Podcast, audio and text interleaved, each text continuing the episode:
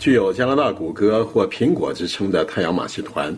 在疫情期间遭受毁灭性打击，在经历破产保护和股东变更、债务重组之后，绝地重生，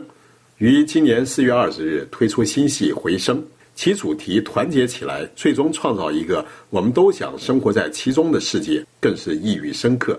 该戏最初名为《在同一片天空下》。原定二零二零年三月在蒙特利尔首演，但突如其来的新冠疫情令世界各国百业萧条。当年三月十九日，太阳马戏团宣布暂停全球所有四十四场演出，遣散了四千六百七十九名员工，占雇员总数的百分之九十五。集团财务陷于崩溃，负债超过十亿元，最终在二零二零年六月二十九日宣布申请破产保护。此时，太阳马戏团由美国最大私人股权投资公司 TBG 资本占股百分之五十五，上海复星集团占股百分之二十五，魁北克储蓄投资集团在疫情前刚刚收购了马戏团创办人盖拉利波特百分之十的股权，占股增至百分之二十。二零二零年七月，太阳马戏团达成收购协议，以三点七五亿元进行资本重组，结果是中国资本从太阳马戏团消失。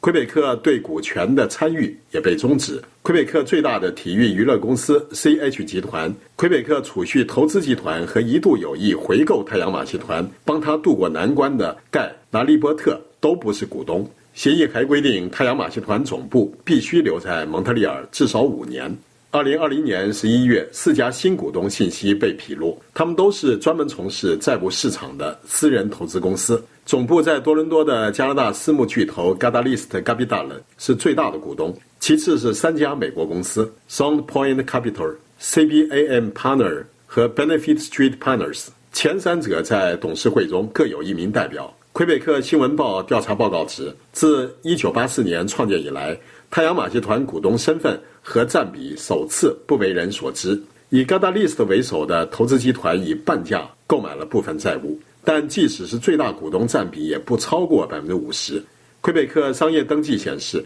太阳马戏团还有两名美国小股东：基金 Sculptor Special Master Fund 和 Apri Advanced Security Fund。另有两名股东居住在魁北克，但姓名不详。协议于二零二零年八月十八日正式生效。十一月二十四日，太阳马戏团宣布走出破产保护。二零二一年夏天起逐步恢复演出，其中包括在美国拉斯维加斯的所有驻场演出。同年底恢复巡回演出。二零二一年十一月，疫后首部新戏《被生活吸引》在佛罗里达迪士尼乐园上演。二零二二年五月，第二部新戏《疯苹果》在纽约和拉斯维加斯上演。截止到二零二三年四月，第三部新戏《回声》上演。太阳马戏团五十一部戏中有二十部正逐步恢复在全球各地的演出，但新股东的秃鹰基金属性令人担心，太阳马戏团遭遇财务困难期被低价收购，几年内扭亏为盈后被转售获利的命运。